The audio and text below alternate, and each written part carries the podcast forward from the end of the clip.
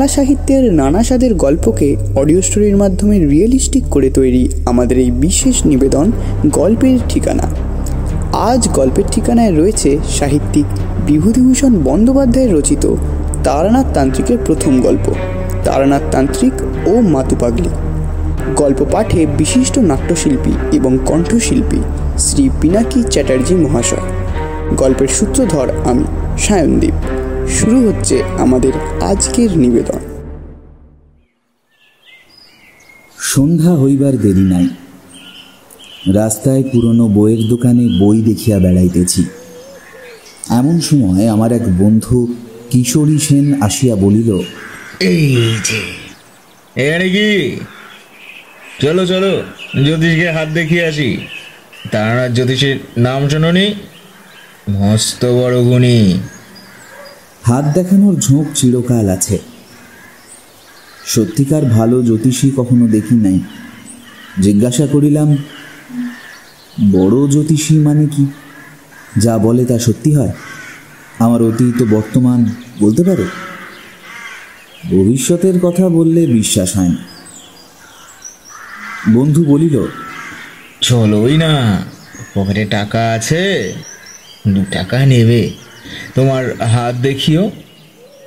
দেখো না, বলতে পারে কিনা। কাছেই একটা গলির মধ্যে একতলা বাড়ির গায়ে টিনের সাইনবোর্ডে লেখা আছে, তারানাথ জ্যোতির্বিনোদ। এই স্থানে হাত দেখা ও কোষ্ঠী বিচার করা হয়। গ্রহ শান্তির কবচ তন্ত্রোক্ত মতে প্রস্তুত করি। আসুন ও দেখিয়া বিচার করুন। বড় বড় রাজা মহারাজার প্রশংসাপত্র আছে। দর্শনী নামমাত্র। বন্ধু বলিল, এই বাড়ি। হাসিয়া বলিলাম লোকটা বোগাস। এত রাজা মহারাজা যার ভক্ত তার এই বাড়ি।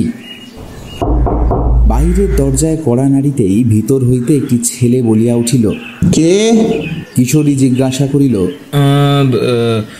জ্যোতিষী মশাই বাড়ি আছেন? ভিতর হইতে খানিকক্ষণ কোনো উত্তর শোনা গেল না।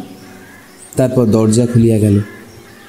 একটা ছোট ছেলে উঁকি মারিয়া আমাদের দিকে সন্দিগ্ধ চোখে খানিকক্ষণ চাহিয়া দেখিয়া জিজ্ঞাসা করিল কোথা থেকে আসছেন? আমাদের আসিবার উদ্দেশ্য শুনিয়া সে আবার বাড়ির ভিতর চলিয়া গেল। আমি বলিলাম ব্যাপার যা দেখছি তোমার জ্যোতিষী পাওনাদারের ভয়ে দিন রাত দরজা বন্ধ করে রাখে। ছেলেটাকে পাঠিয়ে দিয়েছে আমরা পাওনাদার কিনা দেখতে। এবার ডেকে নিয়ে যাবে।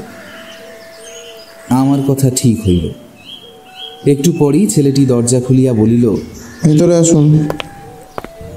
ছোট একটা ঘরে তক্তপোষের উপর আমরা বসিলাম। একটু পরে ভিতরের দরজা ছেলিয়া একজন বৃদ্ধ প্রবেশ করিল। কিশোরী উঠিয়া দাঁড়াইয়া হাত জোর করিয়া প্রণাম করিয়া বলিল পণ্ডিত মশাই আসুন। বৃদ্ধের বয়স ষাট বাষট্টির বেশি হইবে না। রং টকটকে গৌর বর্ণ। এ বয়সেও গায়ের রঙের জৌলুস আছে। মাথার চুল প্রায় সব উঠিয়া গিয়াছে। মুখের ভাবে ধূর্ততা ও বুদ্ধিমত্তা মেশানো। নিচের চোয়ালের গরম দৃঢ়তা ব্যঞ্জক। চোখ দুটি বড় বড় উজ্জ্বল। জ্যোতিষীর মুখ দেখিয়া আমার লর্ড রেডিংয়ের চেহারা মনে পড়িল। উভয় মুখাবয়বের আশ্চর্য সৌসাদৃশ্য আছে। কেবল লর্ড রেডিংয়ের মুখে আত্মপ্রত্যয়ের ভাব আরও অনেক বেশি। আর ইহার চোখের কোণের কুঞ্চিত রেখাবলির মধ্যে একটু ভরসা হারানোর ভাব পরিস্ফুট অর্থাৎ যতটা ভরসা লইয়া জীবনে নামিয়াছিলেন, এখন তাহার যেন অনেকখানি হারাইয়া গিয়াছে এই ধরনের একটা ভাব। প্রথমে আমি হাত দেখাইলাম। বৃদ্ধ নিবিষ্ট মনে খানিকটা দেখিয়া আমার মুখের দিকে চাহিয়া বলিল, আপনার জন্মদিন পনেরোই শ্রাবণ, তেরোশো পাঁচ সাল, ঠিক। আপনার বিবাহ হয়েছে তেরোশো সাতাশ সাল। এই পনেরোই শ্রাবণ, ঠিক? কিন্তু জন্ম মাসে বিয়ে তো হয় না। আপনার হলো কেমন করে? এরকম তো দেখিনি। কথাটা খুব ঠিক। বিশেষ করিয়া আমার দিনটা মনে ছিল এই জন্য যে আমার জন্মদিন ও বিবাহের দিন একই হওয়াতে বিবাহের সময় ইহা লইয়া বেশ একটা গোলমাল হইয়াছিল। তারানাথ জ্যোতিষী নিশ্চয়ই তাহা জানে না। সে আমাকে কখনো দেখে নাই। আমার বন্ধু কিশোরী সেনও জানে না। তবে তার সঙ্গে আলাপ মোটে দু বছরের। তাও এক ব্রিজ খেলার আড্ডায়। সেখানে ঘনিষ্ঠ সাংসারিক কথাবার্তার কোনো অবকাশই ছিল না। তারপর বৃদ্ধ বলিল, আপনার দুই ছেলে, এক মেয়ে। আপনার স্ত্রীর শরীর বর্তমানে খারাপ যাচ্ছে। ছোটবেলায় আপনি একবার গাছ থেকে পড়ে গিয়েছিলেন কিংবা জলে ডুবে গিয়েছিলেন। মোটের উপর আপনার মস্ত বড় ফাঁড়া গিয়েছিল তেরো বছর বয়সে। কথা সবই ঠিক। লোকটার কিছু ক্ষমতা আছে দেখিতেছি। হঠাৎ তারানাথ বলিল বর্তমানে আপনার বড় মানসিক কষ্ট যাচ্ছে। কিছু অর্থ নষ্ট হয়েছে। সে টাকা আর ফেরত পাবেন না। বরং আরও কিছু ক্ষতিযোগ আছে। আমি আশ্চর্য হইয়া উহার মুখের দিকে চাহিলাম। মাত্র দুদিন আগে কলুটোলা স্ট্রিটের মোড়ে ট্রাম হইতে নামিবার সময় পাঁচখানা নোটশুদ্ধ মানিব্যাগটা খোয়া গিয়াছে। লজ্জায় পড়িয়া কথাটা কাহাকেও প্রকাশ করি নাই। তারানাথ বোধহয় থট রিডিং জানে।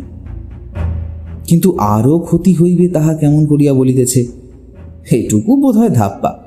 যাই হোক সাধারণ হাত দেখা গণকের মতো মন বুঝে বুঝি মিষ্টি মিষ্টি কথাই বলে না শুধু। আমার সম্বন্ধে আরও অনেক কথা সেদিন সে বলিয়াছিল। লোকটার উপর আমার শ্রদ্ধা হইল। মাঝে মাঝে তার ওখানে যাইতাম। হাত দেখাইতে চাইতাম তাহা নয়, প্রায়ই যাইতাম আড্ডা দিতে। লোকটার বড় অদ্ভুত ইতিহাস। অল্প বয়স হইতে সাধু সন্ন্যাসীর সঙ্গে বেড়াইতে বেড়াইতে সে এক তান্ত্রিক গুরুর সাক্ষাৎ পায়। তান্ত্রিক খুব ক্ষমতাশালী ছিলেন। তার কাছে কিছুদিন তন্ত্র সাধনা করিবার ফলে তারানাথও কিছু ক্ষমতা পাইয়াছিল। তাহা লইয়া কলিকাতায় আসিয়া কারবার খুলিল এবং গুরুদত্ত ক্ষমতা ভাঙাইয়া খাইতে শুরু করিল। শেয়ার মার্কেট, ঘোড়দৌড়, ফাটকা ইত্যাদি ব্যাপারে সে তাহার ক্ষমতা দেখাইয়া শীঘ্রই এমন নাম করিয়া বসিল যে বড় বড় মারোয়ারির মোটর গাড়ির ভিড়ে শনিবার সকালে তার বাড়ির গলি আটকাইয়া থাকিত। পয়সা আসিতে শুরু করিল অজস্র। যে পথে আসিল, সেই পথেই বাহির হইয়াও গেল। হাতে একটি পয়সাও দাঁড়াইল না। তারানাথের জীবনে তিনটি নেশা ছিল প্রবল, ঘোড়দৌড়, নারী ও সুরা। এই তিন দেবতাকে তুষ্ট রাখিতে কত বড় বড় ধনির দুলাল যথাসর্বস্ব আহুতি দিয়া পথের ফকির সাজিয়াছে। তারানাথ তো সামান্য গণৎকার ব্রাহ্মণ মাত্র।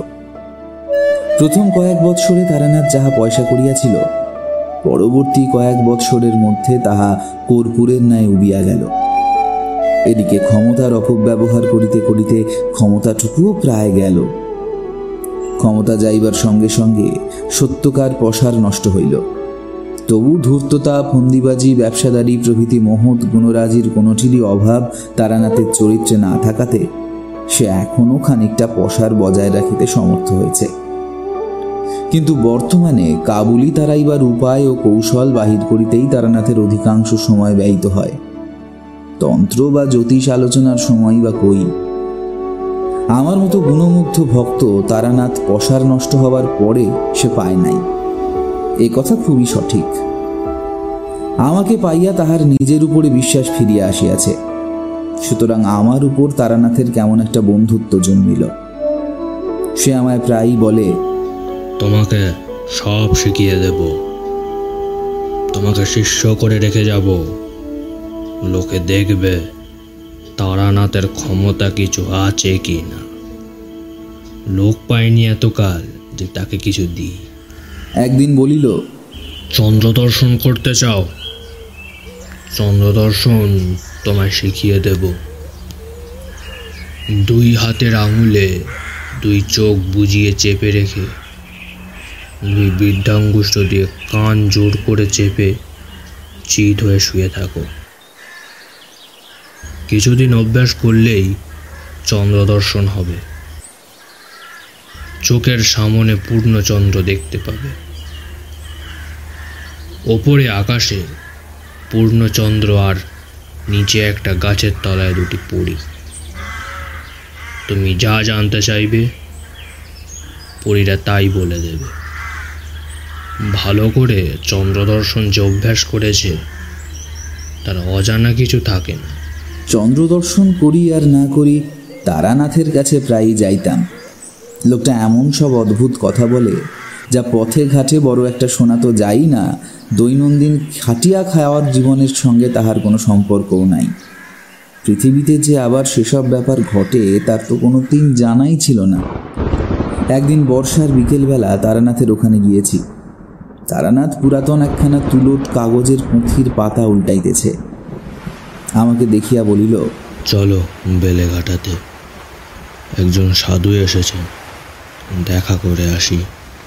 শুনেছি তিনি খুব ভালো তান্ত্রিকও। তারানাথের স্বভাবই ভালো সাধু সন্ন্যাসীর সন্ধান করিয়া বেড়ানো। বিশেষ করিয়া সে সাধু যদি তান্ত্রিক হয় তবে তারানাথ সর্বকর্ম ফেলিয়া তাহার পিছনে দিন রাত লাগিয়া থাকিবে। গেলাম বেলেঘাটা। সাধুর ক্ষমতার মধ্যে দেখিলাম তিনি আমাকে যে কোনো একটা গন্ধের নাম করিতে বলিলেন। আমি বেল ফুলের নাম করিতেই তিনি বলিলেন পকেটে রুমাল আছে বার করে দেখো। রুমাল বার করিয়া দেখি তাহাতে বেল ফুলের গন্ধ ভুর ভুর করিতেছে। আমি সাধুর নিকট হইতে পাঁচ ছয় হাত দূরে বসিয়াছি এবং আমার পকেটে কেহ হাত দেয় নাই। ঘরে আমি তারানাথ ও সাধু ছাড়া অন্য কেহই নাই। রুমালখানাতে আমার নামও লেখা, সুতরাং হাত সাফাইয়ের সম্ভাবনা আদৌ নাই। কিছু যে আশ্চর্য না হইলাম এমন নয়, কিন্তু যদি ধরিয়াই লই সাধু বাবাজি তান্ত্রিক শক্তির সাহায্যেই আমার রুমালে গন্ধে সৃষ্টি করিয়াছেন, তবু এত কষ্ট করিয়া তন্ত্র সাধনার ফল যদি দুই পয়সার আতর তৈরি করায় দাঁড়ায়, সে সাধনার আমি কোনো মূল্য দিই না। আতর তো বাজারেও কিনিতে পাওয়া যায়। ফিরিবার সময় তারানাথ বলিল না লোকটা নিম্ন শ্রেণির তন্ত্র সাধনা করেছে। তারই ফলে দু একটা সামান্য শক্তি পেয়েছে। তাই বা পায় কি করিয়া? বৈজ্ঞানিক উপায়ে কৃত্রিম আতর প্রস্তুত করিতেও তো অনেক তোড়জোড়ের দরকার। মুহূর্তের মধ্যে একজন লোক দূর হইতে আমার রুমালে যে বেলফুলের গন্ধ চালান করিল তাহার পিছনেও তো একটা প্রকাণ্ড বৈজ্ঞানিক অসম্ভাব্যতা রইয়াছে। কন্ট্যাক্ট এট এ ডিস্টেন্স এর মোটা সমস্যাটাই ওর মধ্যে জড়ানো। যদি ধরি হিপনোটিজম, সাধুর ইচ্ছা শক্তি আমার উপর ততক্ষণ কার্যকরী হইতে পারে, যতক্ষণ আমি তাহার নিকট আছি। তাহার সান্নিধ্য হইতে দূরেও আমার উপর যে হিপনোটিজমের প্রভাব অক্ষুণ্ণ রহিয়াছে, সে প্রভাবের মূলে কি আছে? সেও তো আর এক গুরুতর সমস্যা হইয়া দাঁড়ায়। তারানাথের সঙ্গে তাহার বাড়িতে গিয়া বসিলাম। তারানাথ বলিল, তুমি তো এই দেখেই দেখছি আশ্চর্য হয়ে পড়লে। তবু তো সত্যিকারের তান্ত্রিক দেখনি। নিম্ন শ্রেণির তন্ত্র এক ধরনের জাদু, যাকে তোমরা বলো ব্ল্যাক ম্যাজিক। এক সময় আমিও ও জিনিসের চর্চা যে না করেছি, তা নয়। ও আতরের গন্ধ আর এমন একটা কি? সব ভয়ানক ভয়ানক তান্ত্রিক দেখেছি, শুনলে পরে বিশ্বাস করবে না। একজনকে জানতুম, সে বিষকে হজম করত। কিছুদিন আগে কলকাতায় তোমরা এ ধরনের লোক দেখেছ। সালফিউরিক অ্যাসিড, নাইট্রিক অ্যাসিড খেয়েও বেঁচে গেল। জীবে একটু দাগও লাগল না। এসব নিম্ন ধরনের তন্ত্রচর্চার শক্তি। ব্ল্যাক ম্যাজিক ছাড়া কিছু নয়। এর চেয়েও অদ্ভুত শক্তির তান্ত্রিক দেখেছি। কি হলো জানো? ছোটবেলায় আমাদের দেশ বাঁকুড়াতে এক নাম করা সাধু ছিলেন। আমার এক হরিমা তার কাছে দীক্ষা নিয়েছিলেন। আমাদের ছোটবেলায় আমাদের বাড়িতে প্রায়ই আসতেন তিনি। তিনি আমাদের খুব ভালোবাসতেন। আমাদের বাড়ি এলেই আমাদের নিয়ে গল্প করতে বসতেন আর আমাদের প্রায়ই বলতেন, দু চোখের মাঝখানের ভুরুতে একটা জ্যোতি আছে। ভালো করে চেয়ে দেখিস, দেখতে পাবি। খুব এক মনে দেখিস মাস দুই দিন পরে আমার একদিন জ্যোতি দর্শন হলো। মনে ভাবলাম চন্দ্র দর্শনের মতো নাকি। মুখে জিজ্ঞাসা করলাম আচ্ছা কি ধরনের জ্যোতি? ঠিক নীল বিদ্যুৎ শিখার মতো। প্রথম একদিন দেখলাম সন্ধ্যার কিছু আগে। বাড়ির পিছনে পেয়ারা তলায় বসে সাধুর কথা মতো নাকের ওপরের দিকে ঘন্টাখানেক চেয়ে থাকতাম। সব দিন ঘটে উঠত না। হপ্তার মধ্যে দু তিন দিন বসতাম। মাস তিনেক পরে প্রথম জ্যোতি দর্শন হলো। নীল, লিকলিকে একটা শিখা। আমার কপালের মাঝখানে ঠিক সামনে খুব স্থির। মিনিট খানেক ছিল প্রথম দিন। এভাবেই ছেলেবেলাতেই সাধু সন্ন্যাসী ও যোগ ইত্যাদি ব্যাপারে আকৃষ্ট হয়ে পড়ি। বাড়িতে আর মন টেকে না। ঠাকুমার বাক্স ভেঙে একদিন কিছু টাকা নিয়ে পালিয়ে গেলাম, একেবারে সোজা কাশিতে। একদিন অহল্যাবাইয়ের ঘাটে বসে আছি। সন্ধ্যা তখন উত্তীর্ণ হয়নি। মন্দিরে মন্দিরে আরতি চলেছে। এমন সময় একজন লম্বা চওড়া চেহারার সাধুকে খরম পায়ে দিয়ে কমণ্ডলু হাতে ঘাটের পইটায় নামতে দেখলাম। তার সারা দেহে এমন কিছু একটা ছিল যা আমাকে আর অন্যদিকে চোখ ফেরাতে দিলে না। সাধু তো কতই দেখি। চুপ করে আছি। সাধু বাবাজি জল ভরে বেয়ে উঠতে উঠতে হঠাৎ আমার দিকে চেয়ে খাসা বাংলায় বললেন বাবাজির বাড়ি কোথায়? আমি বললাম বাঁকুড়া জেলার মালিয়ারা রুদ্রপুর। মালিয়ারা রুদ্রপুর? তারপর কি যেন একটা ভাবলেন। খুব অল্পক্ষণ একটু যেন অন্যমনস্ক হয়ে গেলেন। তারপর বললেন রুদ্রপুরের রামরূপ সান্যালের নাম শুনেছ? তাদের বংশে এখন কে আছে জানো? আমাদের গ্রামে সান্নালেরা একসময় খুব অবস্থাপন্ন ছিল। খুব বড় বাড়ি ঘর দরজায় হাতি বাঁধা থাকতো শুনেছি। কিন্তু এখন তাদের অবস্থা খুব খারাপ। কিন্তু রামরূপ সান্যালের নাম তো কখনো শুনিনি। সন্ন্যাসীকে সসম্ভ্রমে সে কথা বলতে তিনি হেসে বললেন তোমার বয়স আর কতটুকু? তুমি জানবে কি করে? খেয়াঘাটের কাছে শিব মন্দিরটা আছে জানো? খেয়াঘাট? রুদ্রপুরে নদীই নেই। মজে গিয়েছে কোন কালে। এখন তার ওপর দিয়ে মানুষগুরু হেঁটে চলে যায়। তবু পুরনো নদীর খাতের ধারে একটা বহু প্রাচীন জীর্ণ শিব মন্দির জঙ্গলাবৃত হয়ে পড়ে আছে বটে। শুনেছি সান্নালদেরই কোনো পূর্বপুরুষ এই শিব মন্দির প্রতিষ্ঠা করেন। কিন্তু এসব কথা ইনি কি করে জানলেন? বিস্ময়ের সুরে বললাম, আপনি আমাদের গায়ের কথা জানেন দেখছি। সন্ন্যাসী মৃদু হাসলেন। এমন হাসি শুধু স্নেহময় বৃদ্ধ পিতামহের মুখে দেখা যায়। তার অতি তরুণ, অবোধ পৌত্রের কোনো ছেলে মানুষের কথার জন্য। সত্যি বলছি, সে হাসির স্মৃতি আমি এখনও ভুলতে পারিনি। খুব উঁচু না হলে অমন হাসি মানুষ হাসতে পারে না।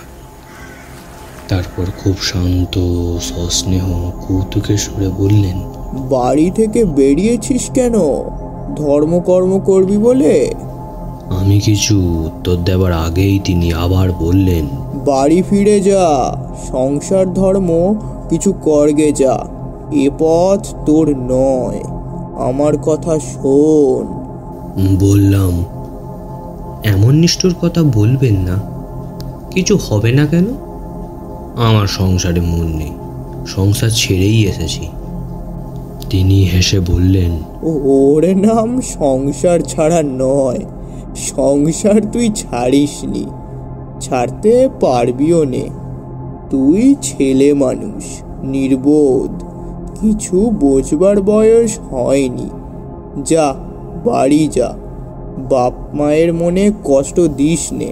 কথা শেষ করে তিনি চলে যাচ্ছেন দেখে আমি বললুম, কিন্তু আমাদের গায়ের কথা কি করে জানলেন, বললেন না? দয়া করে বলুন। তিনি কোনো কথার উত্তর না দিয়ে জোরে জোরে পা ফেলে চলতে লাগলেন। আমিও নাচরবান্দা হয়ে তার পিছু নিলাম।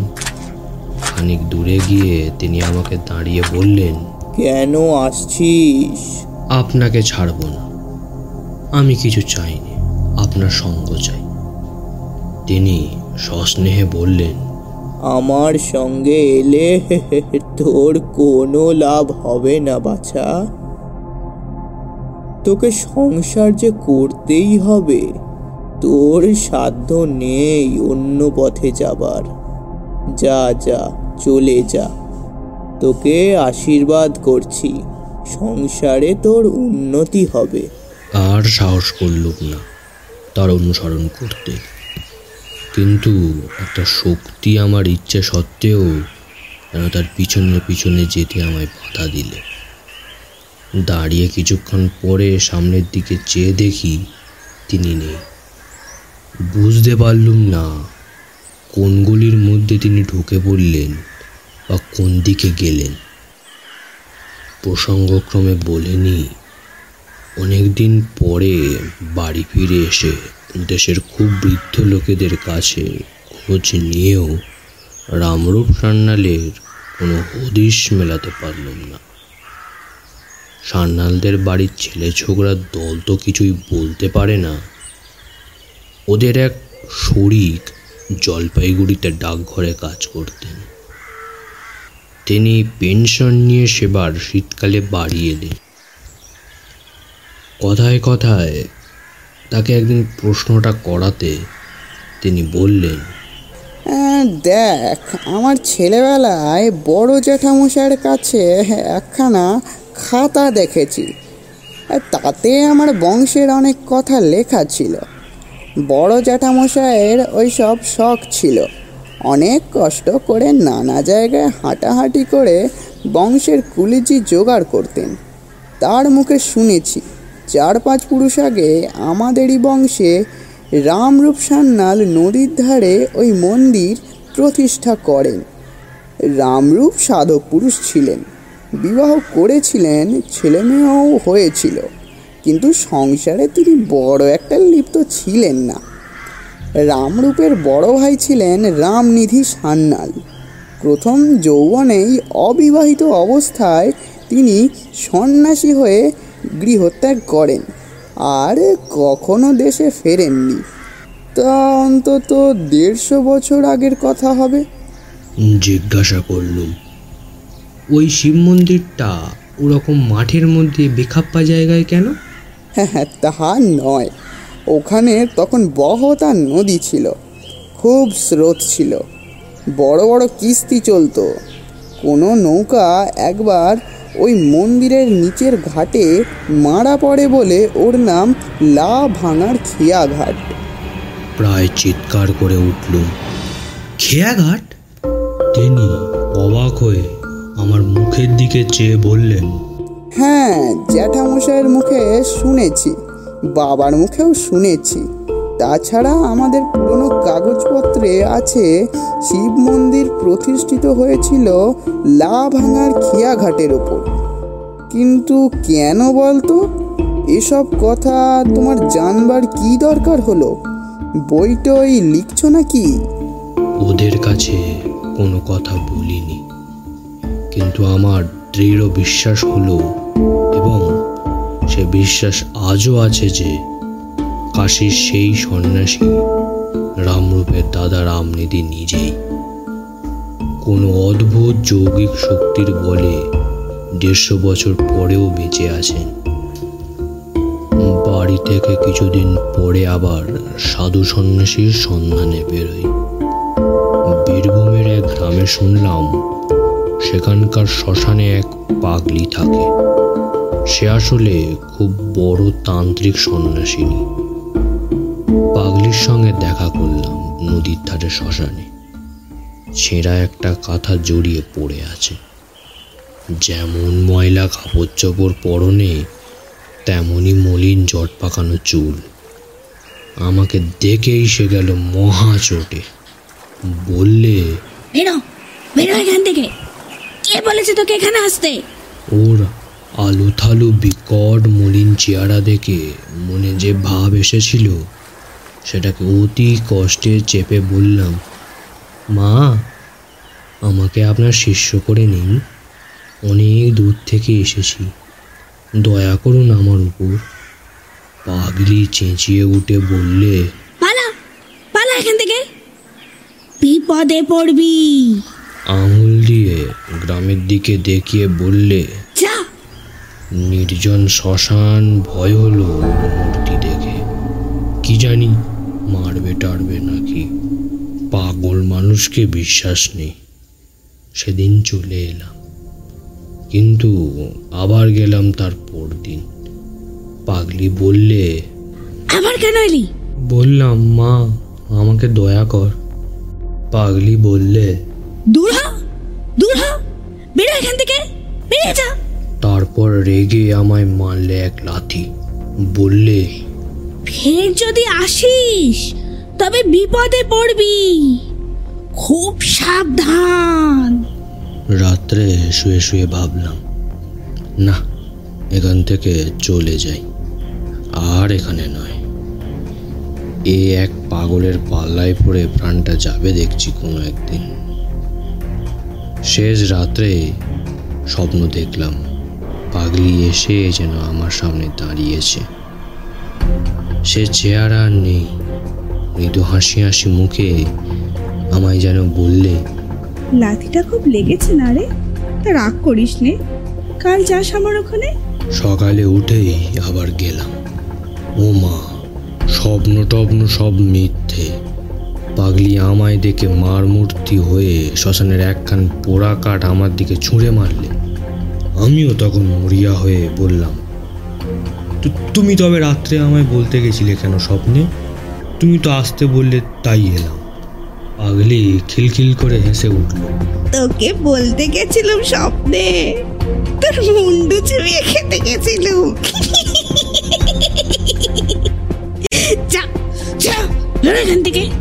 কেন জানি না এই পাগলি আমাকে অদ্ভুতভাবে আকৃষ্ট করেছে। আমি বুঝলাম তখনই সেখানে দাঁড়িয়ে এ যতই আমাকে বাইরে তাড়িয়ে দেবার ভান করুক আমার মনে হলো ভেতরে ভেতরে এ আমায় এক অজ্ঞাত শক্তির বলে টানছে। হঠাৎ সে বলল বস এখানে বস। আঙুল তুলে দেখিয়ে দিলে। তার আঙুল তুলে দেখিয়ে দেওয়ার ভঙ্গিটা যেন খুব রাজা জমিদারদের ঘরের কর্তির মতো। তার সে হুকুম পালন না করে যে উপায় নেই। কাজেই বসতে হলো। সে বললে কেন এখানে সে বিরক্ত করিস বলতো বারবার? তোর দ্বারা কি হবে? কিচ্ছু হবে না। তোর সংসারে এখনও পুরো ভোগ রয়েছে। আমি চুপ করেই থাকি। খানিকটা বাদে পাগলি বললে আচ্ছা কিছু খাবি? আমার এখানে যখন এসেছিস, তার উপর আবার বামুন। তখন কিছু খাওয়ানো দরকার। বল, কি খাবি?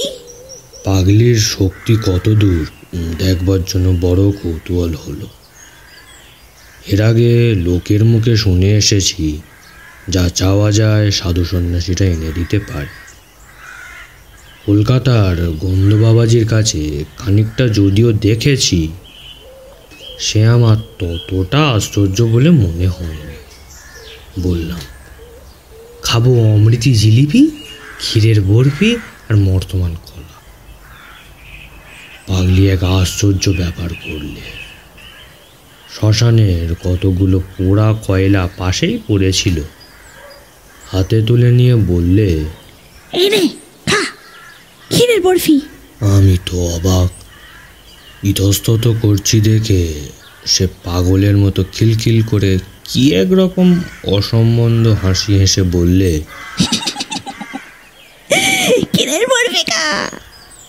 আমার মনে হলো এ তো দেখছি পুরো পাগল কোনো কাণ্ডজ্ঞান নেই। এর কথায় মরা পোড়ানো কয়লা মুখে দেব? ছি ছি। কিন্তু আমার তখন আর ফেরবার পথ নেই। অনেক দূরে গিয়েছি। দিলাম সেই কয়লা মুখে পুড়ে, যা থাকে কপালে। পরক্ষণে থু থু করে সেই বিশ্রী বিশ্বাস চিতার কয়লার টুকরো মুখ থেকে বার করে ফেলে দিল। পাগলি আবার খিলখিল করে উঠল। রাগে, দুঃখে আমার চোখে তখন জল এসেছে। কি বোকামি করেছি এখানে এসে? এ পাগলই পাগল ছাড়া আর কিছু নয়। বদ্ধ উন্মাদ পাড়াগায়ের ভূতেরা সাধু বলে নাম রটিয়েছে। পাগলি হাসি থামিয়ে বিদ্রুপের সুরে বললে খেলি? রাবড়ি বর্তমান করা খেলি? পেটুক কোথাকার? পেটের জন্য এসছিস শ্মশানে আমার কাছে? দূর হ জানোয়ার দূর হ। আমার ভয়ানক রাগ হলো। অমন নিষ্ঠুর কথা আমায় কখনো কেউ মুখের ওপর বলেনি। একটিও কথা না বলে আমি তখন সেখান থেকে উঠে চলে এলাম। বললে বিশ্বাস করবে না। আবার সেদিন শেষ রাত্রে পাগলিকে স্বপ্নে দেখলাম। আমার শিয়রের দিকে দাঁড়িয়ে হাসি হাসি মুখে বলছে রাগ করিস নে। আসিস আজ? রাগ করে না। ছি। এখনও পর্যন্ত আমার সন্দেহ হয়। পাগলিকে স্বপ্নে দেখেছিলাম না জাগ্রত অবস্থায় দেখেছিলাম। যা হোক জেগে উঠে আমার রাগ আর রইল না। পাগলি আমায় জাদু করলে নাকি? গেলাম আবার দুপুরে। এবার কিন্তু তার মূর্তি ভারী প্রসন্ন। বললে আবার এসেছিস দেখছি? আচ্ছা নাছর বান্দা তো তুই? আমি বললাম কেন বাঁদর নাচাচ্ছ আমায় নিয়ে? দিনে অপমান করে বিদায় করো আবার রাত্রে গিয়ে আসতে বলো। এরকম হয়রান করে তোমার লাভ কি? পাগলি বললে। পারবি তুই? সাহস আছে ঠিক যা বলব করবি। বললাম। আছে যা বলবে তাই করব। দেখোই না পরীক্ষা করে। সে একটা অদ্ভুত প্রস্তাব করলে। সে বললে আজ রাতে তুই আমায় মেরে ফেল। গলা টিপে মেরে ফেল। তারপর আমার মৃতদেহের ওপরে বসে তোকে সাধনা করতে হবে। নিয়ম বলে দেব।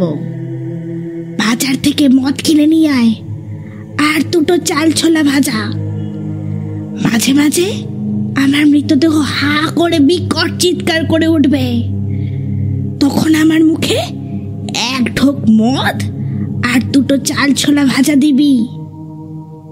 ভোর পর্যন্ত এমনি মরার ওপরে বসে মন্ত্র জপ করতে হবে। রাতে হয়তো অনেক রকম ভয় পাবি। যারা এসে ভয় দেখাবে, তারা কেউ মানুষ নয়। কিন্তু তাদের ভয় করো না। ভয় পেলে সাধনা তো মিথ্যে হবে। প্রাণ পর্যন্ত হারাতে পারো। কেমন? রাজি? ও যে এমন কথা বলবে তা বুঝতে পারিনি। কথা শুনে তো অবাক হয়ে গেলাম। বললাম সব পারব কিন্তু মানুষ খুন করা আমার দিয়ে হবে না। আর তুমি বা আমার জন্য মরবে কেন? পাগলি রেগে বললে তবে এখানে মরতে এসেছিলি কেন মুখ পোড়া? বেরো তোরা তোরা এখান থেকে। আরও নানা রকম অশ্লীল গালাগাল দিলে। ওর মুখে কিছু বাঁধে না। মুখ বড় খারাপ। আমি আজকাল ওগুলো তত গায়ে মাখিনি। গা শোয়া হয়ে গিয়েছে। বললাম, রাগ করছ কেন? একটা মানুষকে খুন করা কি মুখের কথা? আমি না ভদ্রলোকের ছেলে? পাগলি আবার মুখ বিকৃত করে বললে, ভদ্রলোকের ছেলে? ভদ্রলোকের ছেলে? ভদ্রলোকের ছেলে, তবে এ পথে এসেছিস কেন রে? ঘাটের মোড়া? তন্ত্র ভদ্রলোকের ছেলের কাজ নয়। যা কামির চাদর পরে চাকরি করগে বেরো বেরো এখান থেকে। বললাম, তুমি শুধু রাগই করো। পুলিশের হাঙ্গামার কথাটা তো ভাবছ না? আমি যখন ফাঁসি যাব, তখন ঠেকাবে কে? মনে মনে আবার সন্দেহ হলো। না, এ নিতান্তই পাগল বদ্ধ উন্মাদ এর কাছে এসে শুধু এতদিন সময় নষ্ট করেছি। এছাড়া আর কিছু না।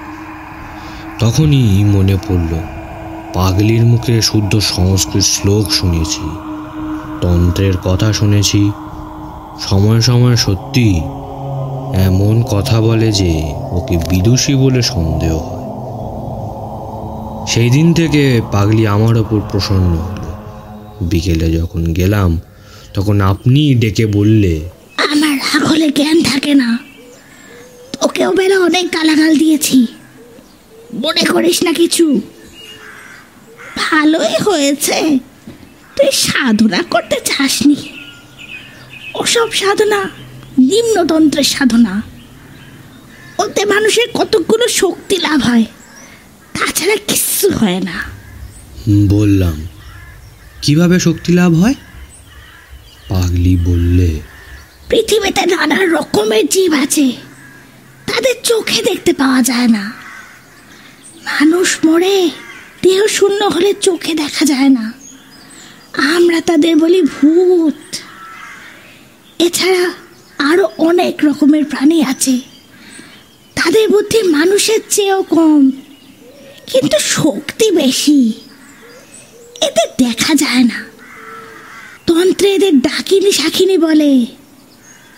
এরা কখনো মানুষ ছিল না। মানুষ মরে যেখানে যায় এরা সেখানকার প্রাণী। মুসলমান ফকিরেরা এদের জিন বলে। এদের মধ্যে ভালো মন্দ দুই আছে। তন্ত্র সাধনার বলে এদের বশ করা যায়। তখন যা বলা যায়, তাই এরা করে। করতেই হবে, না করে উপায় কি? কিন্তু এদের নিয়ে খেলা করার বিপদ আছে। অসাবধান তুমি যদি হয়েছ, তোমাকে মেরে ফেলতে পারে। অবাক হয়ে ওর কথা শুনছিলাম। এসব কথা আর কখনো শুনিনি। এর মতো পাগলের মুখে এ কথা সাজে। আর যেখানে বসে শুনছি, তার পারিপার্শ্বিক অবস্থাও এই কথার উপযুক্ত বটে। গ্রাম শ্মশান একটা বড় তেঁতুল গাছ আর একদিকে কতগুলো শিমুল গাছ। দু চার দিন আগের একটা চিতার কাঠ কয়লা আর একটা কলসি জলের ধারে পড়ে রয়েছে। কোনো ওদিকে লোকজন নেই। অজ্ঞাত সারে আমার গা যেন শিউরে উঠল। পাগলি তখনও বলে যাচ্ছে, অনেক সব কথা, অদ্ভুত ধরনের কথা। এক ধরনের অপদেবতা আছে। তন্ত্রে তাদের বলে হাকিনি। তারা অতি ভয়ানক জীব। বুদ্ধি মানুষের চেয়ে অনেক কম। দয়া মায়া পদার্থ নেই বললেই চলে তাদের। পশুর মতো মন। কিন্তু তাদের ক্ষমতা সবচেয়ে বেশি। এরা যেন প্রেত লোকের বাঘ ভাল্লুক। এদের দিয়ে বেশি কাজ হয় বলে যাদের বেশি দুঃসাহস এমন তান্ত্রিকেরা হাকিনি মন্ত্রে সিদ্ধ হওয়ার সাধনা করে। হলে খুবই ভালো কিন্তু বিপদে পড়ার ভয়ও আছে পদে পদে। তাদের নিয়ে যখন তখন খেলা করতে নেই তাই তোকে বারণ করি। তুই বুঝিস নে তাই রাগ করিস। কৌতূহল আর সংবরণ করতে না পেরে জিজ্ঞেস করলাম। তুমি তাহলে হাকিনি মন্ত্রের সিদ্ধ না? ঠিক বলো। পাগলি চুপ করে রইল। আমি তাকে আর প্রশ্ন করলাম না। বুঝলাম, পাগলি এ কথা কিছুতেই বলবে না। কিন্তু এ বিষয়ে আমার কোনো সন্দেহ রইল না। পরদিন গ্রামের লোকে আমাকে পাগলির সম্বন্ধে অনেক কথা বললে বললে আপনি ওখানে যাবেন না অত ঘন ঘন। পাগলি, ভয়ানক মানুষ। ওর মধ্যে এমন শক্তি আছে, আপনার একেবারে সর্বনাশ করে দিতে পারে।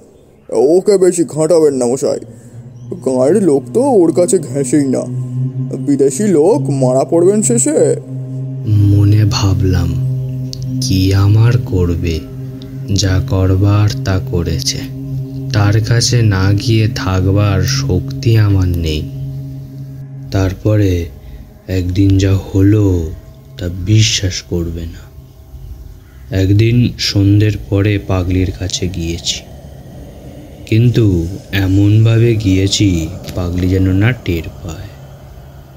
পাগলির সেই বটতলায় গিয়ে হঠাৎ অবাক হয়ে দাঁড়িয়ে রইলাম বটতলায় পাগলি বসে নেই। তার বদলে একটি ষোড়শী বালিকা গাছের গুঁড়িতে ঠেস দিয়ে সামনের দিকে চেয়ে রয়েছে।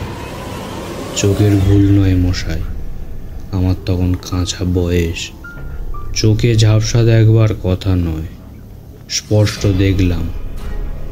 ভাবলাম, তাই তো, এ আবার কে এলো? যাই কি না যাই, দু এক পা এগিয়ে সংকোচের সঙ্গে জিজ্ঞেস করলাম, মা তিনি কোথায় গেলেন? মেয়েটি হেসে বললে কে? সেই তিনি এখানে থাকতেন? মেয়েটি খিলখিল করে হেসে বলল আ মরণ কে?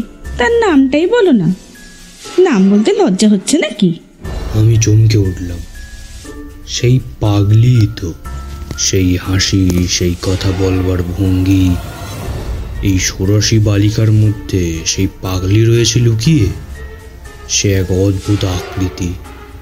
ভেতরে সেই পরিচিতা পাগলি বাইরে এক অপরিচিতা রূপসী ষোড়শী বালিকা। মেয়েটি হেসে ঢলে পড়ে আর কি।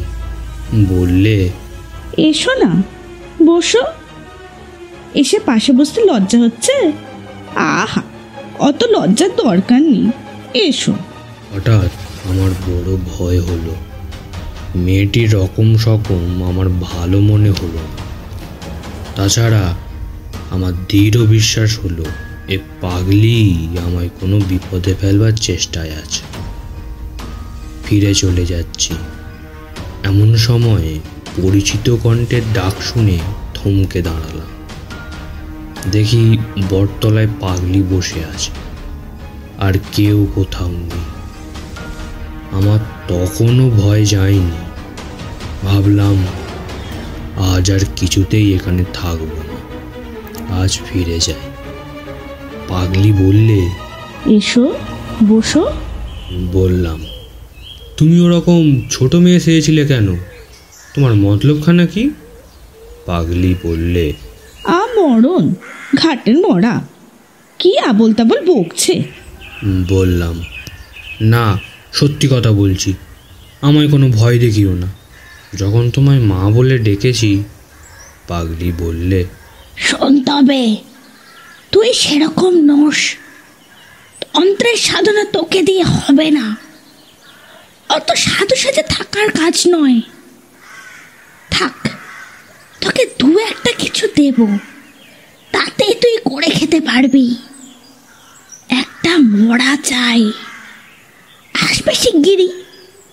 অনেক মরা এই ঘাটেই আসবে। ততদিন অপেক্ষা কর। কিন্তু যা বলব তাই করবি। রাজি আছিস? সব সাধনা ভিন্ন, কিচ্ছু হবে না। তখন আমি মরিয়া হয়ে উঠেছি। আমি ভীতু লোক ছিলাম না কোনো কালেই। তবু কখনো মরার ওপর বসে সাধনা করব এ কল্পনাও করিনি। কিন্তু রাজি হলাম পাগলির প্রস্তাবে। বললাম, বেশ, তুমি যা বলবে তাই করব। কিন্তু পুলিশের হাঙ্গামার মধ্যে যেন না পড়ি। আর সব তাতে রাজি আছি। একদিন সন্ধ্যের কিছু আগে গিয়েছি। দেখলাম পাগলির ভাবটা যেন কেমন কেমন। ও আমায় বললে একটা মরা পা গিয়েছে আয় চুপি চুপি। জলের ধারে বড় একটা পাঁকুড় গাছের শেকড় জলের মধ্যে অনেকখানি নেমে গিয়েছে। সেই জড়ানো পাকানো জলমগ্ন শেকড়ের মধ্যে একটা ষোলো সতেরো বয়সের মেয়ের মরা বেঁধে আছে। কোনো ঘাট থেকে ভেসে এসেছে বোধ হয় ও বললে তোল মরাটা শিকার বেয়ে নেমে যা। জলের মধ্যে পড়ে মরা হালকা হবে। ওকে তুলে শিকড়ে রেখে দে ভেসে যেন না যায়। তখন কি করছি জ্ঞান ছিল না। মরার পরনে তখনও কাপড়। সেই কাপড় জড়িয়ে গিয়েছে শেকড়ের মধ্যে। আমাকে বিশেষ বেগ পেতে হলো না। অল্প চেষ্টাতেই সেটা টেনে তুলে ফেললাম। পাগলি বললে মরার উপরে বসে তোকে সাধনা করতে হবে। ভয় পাবি রে তো। ভয় পেয়েছ তো কি মরেছ? আমি হঠাৎ আশ্চর্য হয়ে চিৎকার করে উঠলাম। উমা উমা এটি কে? উমা উমা এটি কে? উমা। মরার মুখ তখন আমার নজরে পড়েছে। সেদিনকার সেই ষোড়শী বালিকা।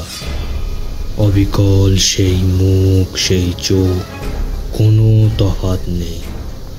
পাগলি বললে হা মরণ চেঁচিয়ে মরছিস কেন? ও আপদ আমার মাথার মধ্যে কেমন গোলমাল হয়ে গিয়েছে তখন। পাগলিকে দেখে তখন আমার অত্যন্ত ভয় হলো। মনে ভাবলাম এ অতি ভয়ানক লোক দেখছি।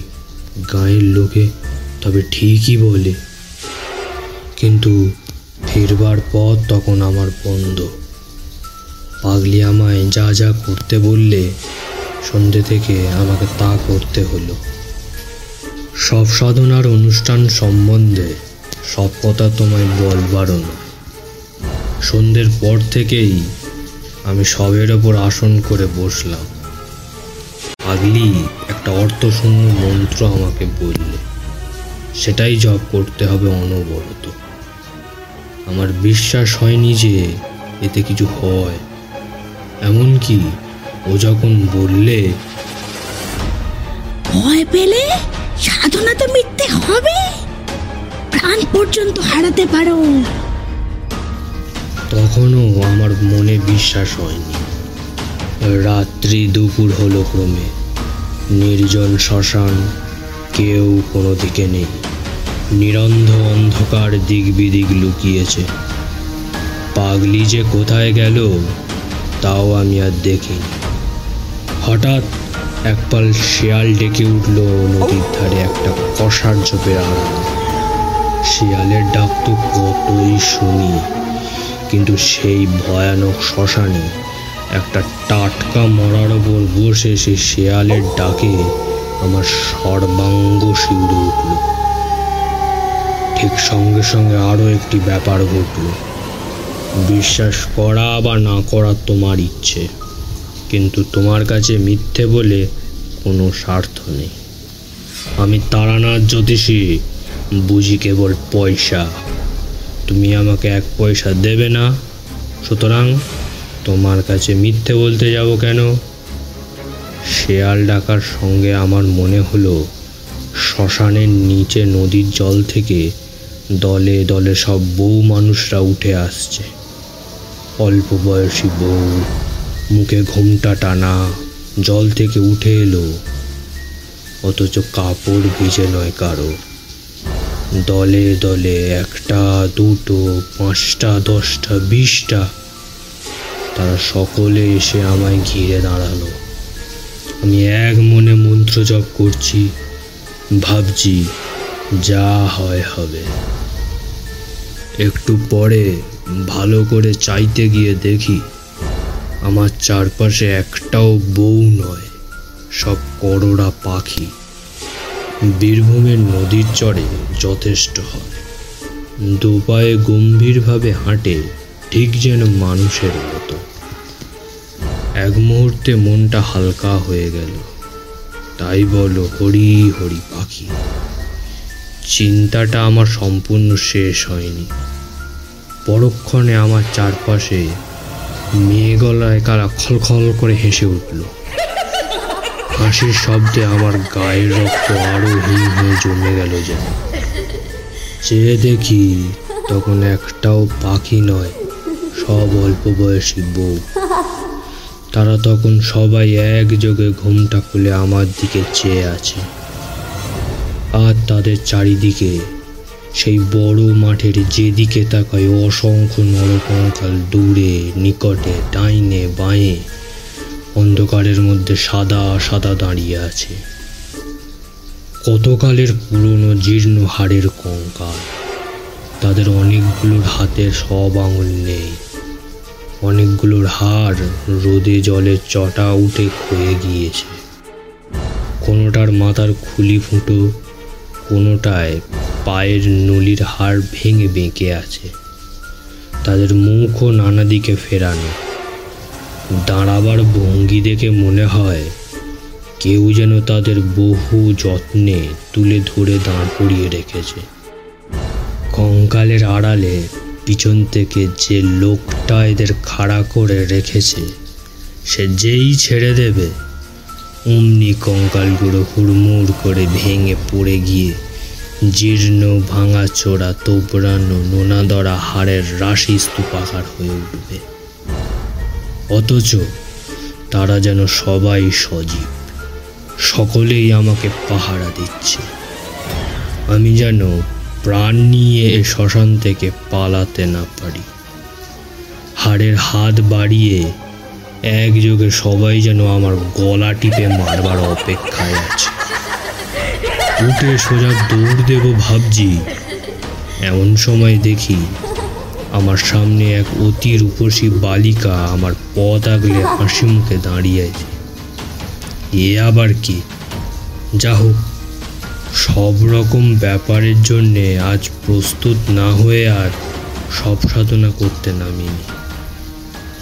আমি কিছু বলবার আগে মেয়েটি হেসে হেসে বললে আমি ষোড়শী মহাবিদ্যাদের মধ্যে শ্রেষ্ঠ। আমায় তোমার পছন্দ হয় না? মহাবিদ্যা টহাবিদ্যার নাম শুনেছি বটে পাগলির কাছে কিন্তু তাদের তো শুনেছি অনেক সাধনা করেও দেখা মেলে না। আর এত সহজে ইনি বললাম আমার মহা সৌভাগ্য যে আপনি এসেছেন। আমার জীবন ধন্য হলো। মেয়েটি বললে তবে তুমি মহাডামরি সাধনা করছ কেন? আগে আমি তো জানি নে কোন সাধনা কীরকম। পাগলি আমায় যেমন বলে দিয়েছে তেমনি করছি। বেশ মহাডামরির সাধনা তুমি ছাড়ো। ও মন্ত্র জপ করো না। যখন দেখা দিয়েছি তখন তোমার আর কিচ্ছুতেই দরকার নেই। তুমি মহাডামরি ভৈরবীকে দেখনি। অতি বিকট তার চেহারা। তুমি ভয় পাবে। ছেড়ে দাও ও মন্ত্র। সাহসে ভর করে বললাম সাধনা করে আপনাদের আনতে হয় শুনেছি। আপনি এত সহজে আমাকে দেখা দিলেন কেন? তোমার সন্দেহ হচ্ছে? আমার মনে হলো এই মুখ আমি আগে কোথাও দেখেছি, কিন্তু তখন আমার মাথার গোলমাল হয়ে গিয়েছে। কিছুই ঠিক করতে পারলাম। বললাম, সন্দেহ নয়, কিন্তু বড় আশ্চর্য হয়ে গেছি। আমি কিছুই জানিনি কে আপনারা। যদি অপরাধ করি, মাফ করুন, কিন্তু কথাটার জবাব যদি পাই বালিকা বললে মহাডামরিকে চেনো না? আমাকেও চেনো না। তাহলে আর চিনে কাজ নেই। এসেছি কেন জিজ্ঞাসা করছ? দৈবজ্ঞপথের নাম শোনি তন্ত্রে? পাষণ্ড দলের জন্য এই পথে আমরা পৃথিবীতে নেমে আসি। তোমার মন্ত্রে দৈবজ্ঞ পথে সারা জেগেছে। তাই ছুটে দেখতে এলাম। কথাটা ভালো বুঝতে পারলাম। ভয়ে ভয়ে বললাম, তো তবে আমি কি খুবই পাষণ্ড?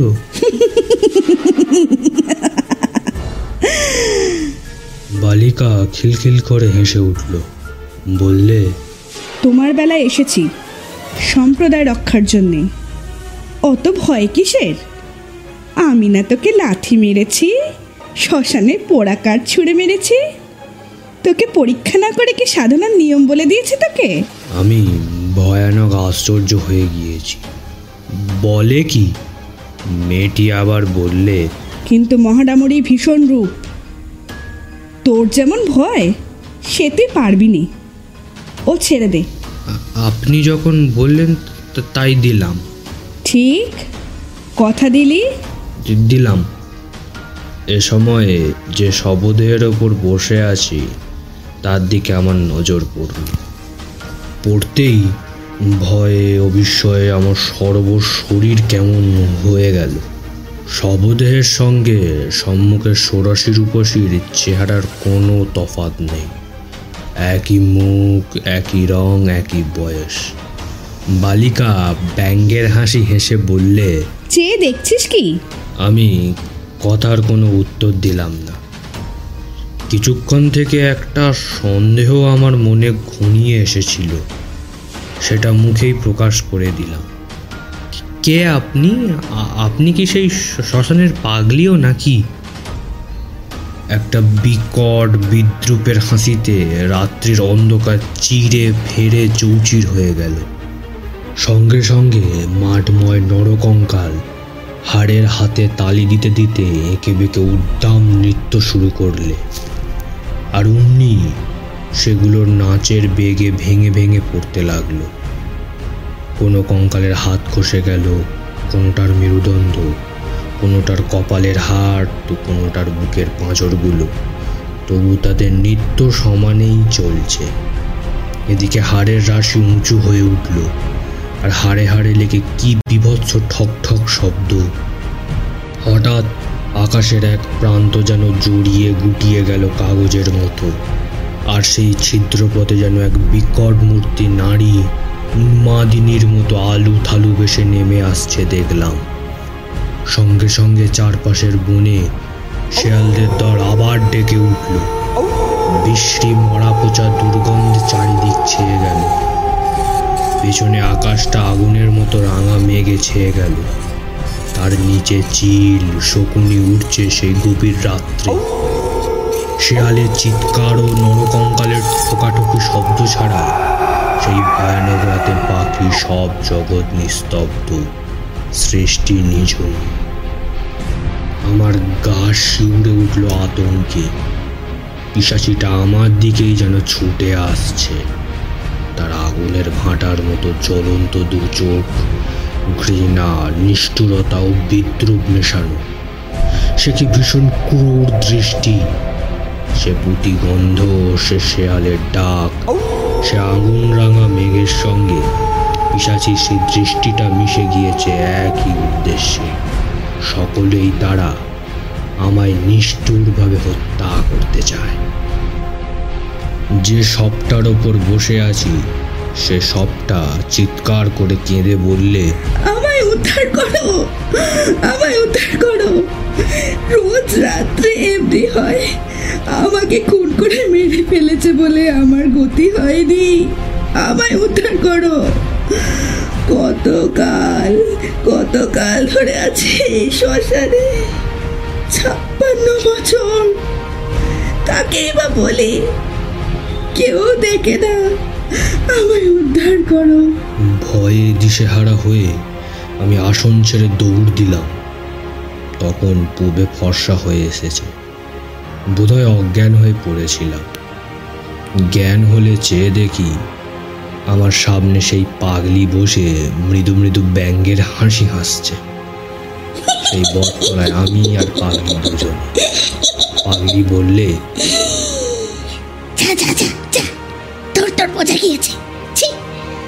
আসন ছেড়ে পালিয়ে গিয়েছিলি না? আমার শরীর তখনও ঝিমঝিম করছে। বললুম কিন্তু আমি ওদের দেখেছি তুমি যে সরাসি মহাবিদ্যার কথা বলতে তিনি এসেছিলেন? পাগলি মুখ টিপে হেসে বললে তুই ষোড়শীর রূপ দেখে মন্ত্র জপ ছেড়ে দিলি? ও সব মায়া। ওরা সাধনায় বাধা। তুই ষোড়শীদের চিনিস না? শ্রী ষোড়শী সাক্ষাৎ ব্রহ্মশক্তি এবং দেবী দ্রুক্ষরী মা ষোড়শী সুন্দরী। কহাদি সাধনা ভিন্ন তিনি প্রকট হন না। কহাদি উচ্চতন্ত্রের সাধনা। তুই তার কি জানিস?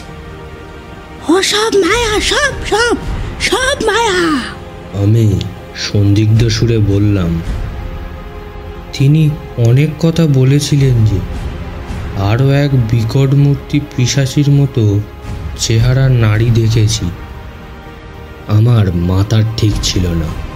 তারপরেই মনে পড়ল, পাগলির কথাও কি একটা তার সঙ্গে যেন হয়েছিল। কি সেটা? পাগলি বললে, তোর ভাগ্য ভালো। শেষকালে যে বিকট মূর্তি মেয়ে দেখেছিস? তিনি মহাডামরি, মহাভৈরবী। তুই তার সহ্য করতে পারলি না। আসন ছেড়ে ভাগলি কেন?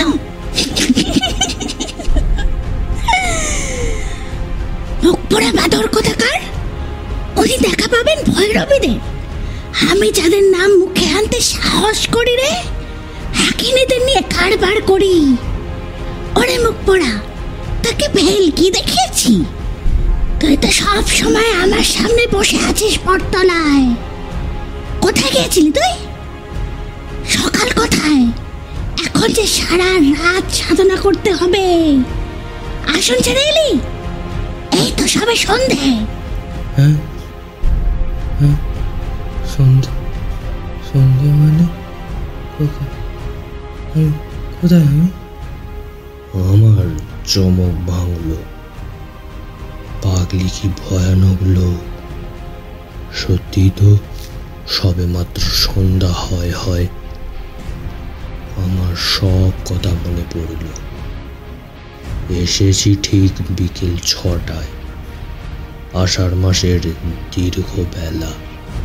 মরা ডাঙায় তোলা। সব সাধনা নরকঙ্কাল, ষোড়শী, উড়ন্ত চিরিশকুনির ঝাঁক। সব সব আমার ভ্রম হতভম্বের মতো বললাম কেন এমন ভোলালে? আর মিথ্যে এত ভয় দেখালে কেন? পাগলি বললে, তোকে বাঁচিয়ে নিচ্ছিলাম। তোর মধ্যে সে জিনিস নেই। তোর কর্ম নয়, তন্ত্র সাধনা।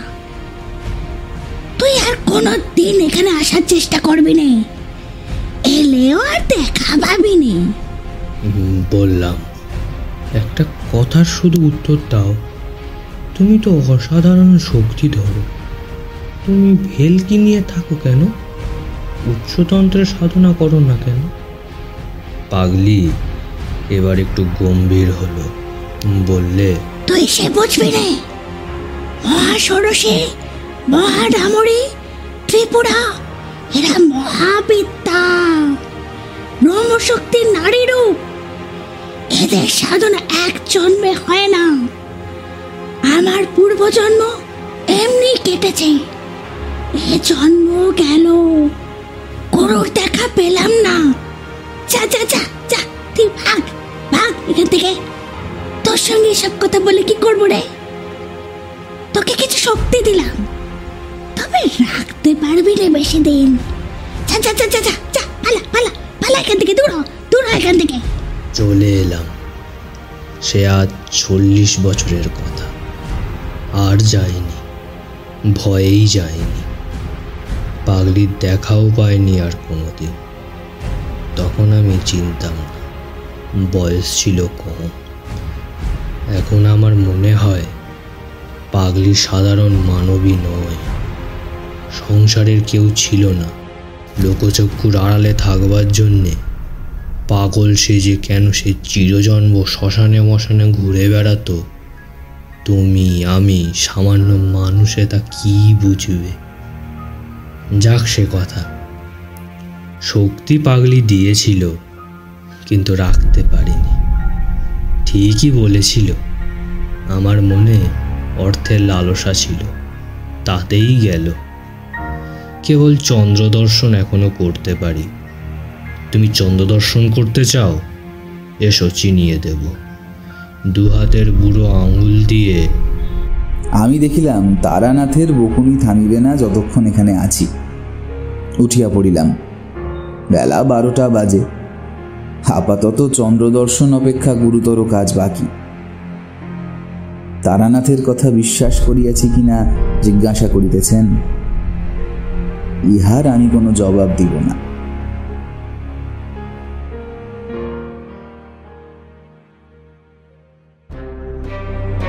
শেষ হলো আমাদের আজকের নিবেদন। গল্প পাঠে পিনাকি, কিশোরী ও ভেলকি দেখানো সাধুয়ের চরিত্রে কৌস্তব, তারানাথের চরিত্রে তীর্থ। তারানাথের বাড়ির ছোট ছেলের ভূমিকায় শুধু গল্পের জন্য চ্যানেল থেকে সৌম্য, মাতুপাগলির ভূমিকায় নবনীতা। রামনিধি সান্যাল ও জনৈক আত্মীয় এবং গল্পের সূত্রধর আমি, সায়নদীপ। শব্দগ্রহণ ও আবহ নির্মাণে স্বর্ণদ্বীপ স্ক্রিপ্টিংয়ে শুভজিৎ। সমগ্র গল্প পরিচালনাতে আমি, সায়নদীপ। কেমন লাগল আমাদের আজকের গল্পটি? সেটা কমেন্ট বক্সে কমেন্ট করে জানান এবং ভালো লাগলে লাইক, শেয়ার করে আমাদের চ্যানেলটিকে সাবস্ক্রাইব করে দেবেন। খুব শীঘ্রই আমরা আসছি পরবর্তী নিবেদন নিয়ে। শুনতে থাকুন গল্পের ঠিকানা। যেখানে নানা স্বাদের গল্প শোনানোই আমাদের মূল লক্ষ্য। ধন্যবাদ।